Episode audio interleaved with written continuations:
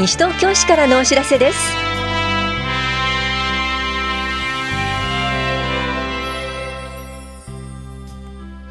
今日は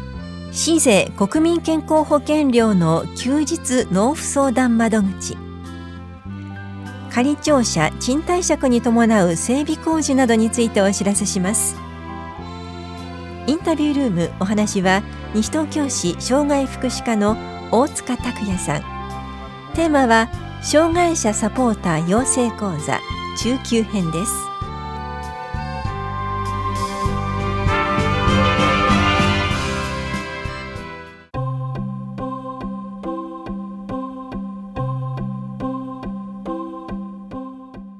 市税と国民健康保険料の休日納付相談窓口のお知らせです。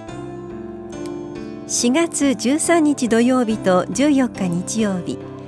いずれも午前9時から午後4時まで棚視聴者で行われます。市税は4回の納税課。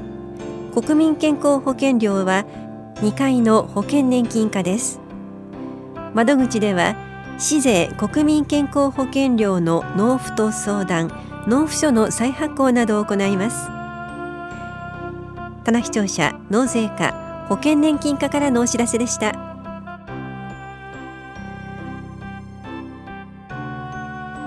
仮庁舎賃貸借に伴う整備工事のお知らせです。仮庁舎の整備については平成28年12月の庁舎統合方針に基づき平成45年度の庁舎統合に向け棚視庁舎を活用した暫定的な対応方策を進めており去年10月より棚視庁舎市民広場の解体工事を実施してきました。4月1日から来年1月までは棚視庁舎市民広場跡地で仮庁舎の整備工事を実施していきますので引き続き皆さんのご理解とご協力をお願いします。なお大まかな工事日程表は4月1日号の広報西東京2面などをご覧ください。棚視聴者関西課からのお知らせでした。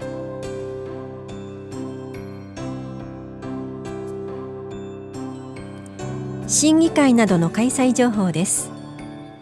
個人情報保護審議会は4月11日木曜日午前10時から棚視聴者3階で行われます。議題は個人情報保護制度などです。担当は棚視聴者総務法規課です。男女平等推進センター企画運営委員会は4月12日金曜日午後7時から住吉会館ルピナスで行われます。議題は男女平等参画推進事業などです。担当は共同コミュニティ課です。建築審査会は18日木曜日午後2時から法屋庁舎1階で行われます。議題は建築基準法に基づく合意です。担当は法屋庁舎建築指導課です。傍聴ご希望の方はそれぞれ担当の会お問い合わせください。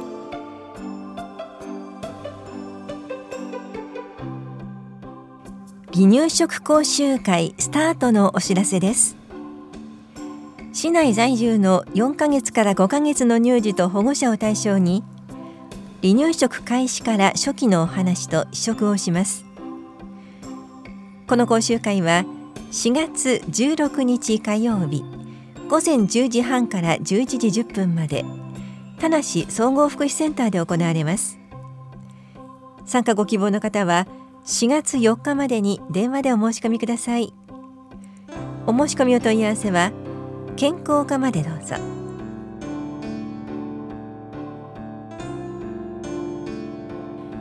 就学援助費の申請受付のお知らせです。教育費にお困りの家庭へ学用品代など教育費の一部を援助します。前年度に引き続き援助を希望する方も再度申請をしてください。応募資格は保護者と児童生徒が市内に在住していること。公立小中学校に在学していること。去年の世帯の収入金額がそれぞれ生活保護法による基準額の1.5倍未満であることです。火災や天災などに遭われた方はお問い合わせください。申請は今月26日まで法屋庁舎3階の教育企画課で受け付けています。なお4月15日から19日までは棚木庁舎1階にも窓口を設けます。お越しの際は修学援助費申請書をお持ちください。市内の小中学校在学者には4月初旬に学校で全員へ配布しました。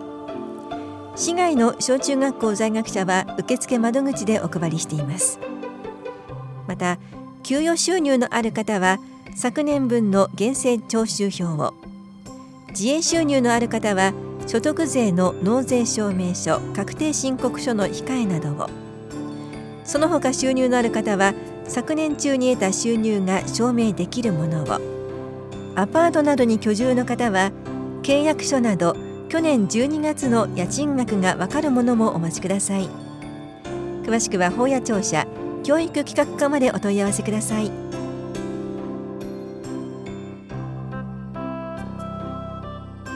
強風時のゴミ出しにご注意ください。風が強い時蓋付きのバケツなどでゴミを出す場合は蓋を紐で結ぶなど強風で飛ばされないような工夫をお願いします。またバケツ自体が飛ばないようにそこに重りを入れるなどの対策もお願いします。ところで西東京市では古紙持ち去り防止 GPS 追跡調査を実施しています。西東京市では古紙の持ち去りを防止するため市民の皆さんからの情報をもとに古紙の中に GPS 機器を挿入し古紙を買い取っている業者を特定しています。買い取りをしている業者には古紙回収委託業者と連携し買い取りをしないよう要請しています。市民の方が持ち去りを発見した場合は声をかけず車種ナンバーを確認しゴミ減量推進課へ電話してください。ご協力をお願いします。ゴミ減量推進課からのお願いでしたインタビュールームお話は西東京市障害福祉課大塚拓也さんテーマは障害者サポーター養成講座中級編。担当は近藤直子です。大塚さん、まず、障害者サポーターという制度について教えてください。障害のある方の中には、困っていることや手助けしてほしいことがうまく伝えられない方もいらっしゃいます。一方で、地域の住民の皆様の中には、障害のある方が困っている様子を見て、困っているようだけれどもどうすればよいのかがわからない声をかけていいのかなと感じられている方もいらっしゃると思いますそういった方々をつなぐためにヘルプカードという中に手助けしてほしい内容や連絡先などが書かれた体に身につけるカードがございます障害者サポーターはそういったヘルプカードについての趣旨を理解し障害のある方を温かく見守りご自身のできる範囲で支援をしていただく取り組みとなっております。障害者サポーターという名前がついておりますが、障害のある方に対しまして、専門的な特別な支援をお願いしているわけではありません。困っている人を助けたい、助けなきゃと言いました、皆さんの温かなちょっとした気配りや支援をお願いするものです。例えば困っている方がいらっしゃいましたら、どうしましたかとお声をかけて、ヘルプカードを持っている場合には、中を開いて記載されている必要な支援をお願いできればと思っております。障害者サポーター養成講座中級編がスタートするということですが、中級編ということはもちろん初級編もあったのかと思います。初級編はどんな講座だったんですか？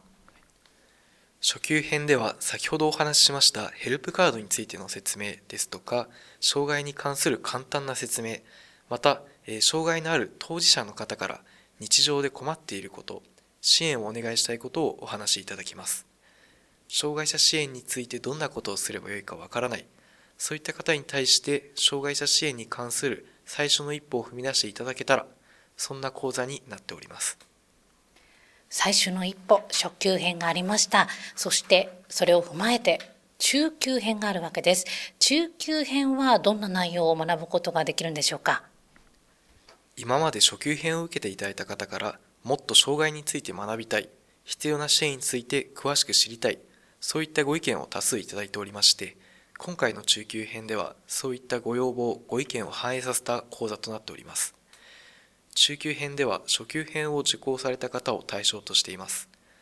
障害の種別によって異なる特性ですとか必要な支援についてより深く学ぶことで障害そのものの理解ですとか環境の在り方を考えまして安心して過ごせる地域づくりにつなげていこうという内容になっております。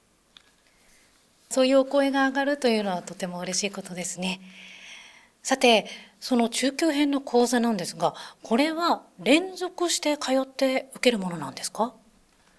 講座につきましては1回で完結する内容となっております。初級編については今年度は年6回中級編については年3回を予定しております。中級編につきましては初回は7月に開催予定です。日程などの詳細は広報西東京市のホームページまたは Facebook 等でもお知らせする予定です。はい、えー、もしお電話で問い合わせしたいという方がいらしたらどうしましょうか？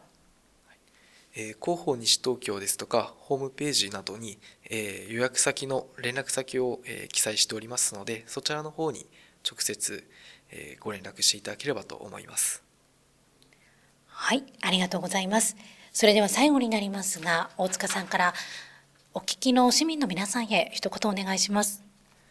え市民の皆様のちょっとした気遣い、配慮で、え障害のある人の安心につながりまして、え障害のある方が、え地元で暮らしやすくなります。皆様のお力をいただきまして、西東京市の障害福祉を一歩でも前に進めていきたいと考えております。障害者サポーター養成講座のご参加をぜひよろしくお願いいたします。インタビュールーム、テーマは、障害者サポーター養成講座中級編。お話は、西東京市障害福祉課大塚拓也さんでした。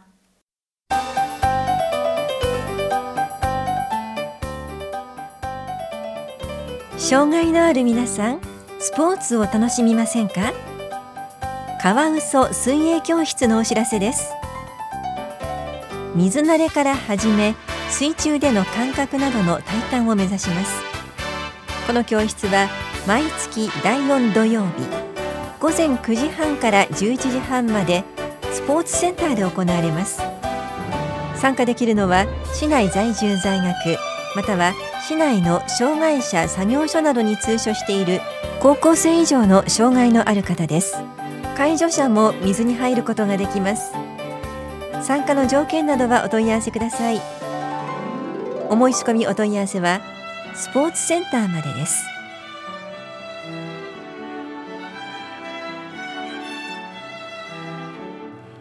この番組では皆さんからのご意見をお待ちしています。FM 西東京西東京市からのお知らせ係までお寄せください。またお知らせについての詳しい内容は広報西東京や西東京市ウェブをご覧いただくか西東京市役所までお問い合わせください。電話番号は042-464-1311 042-464-1311番です。以上西東京市からのお知らせ亀井さゆりでした。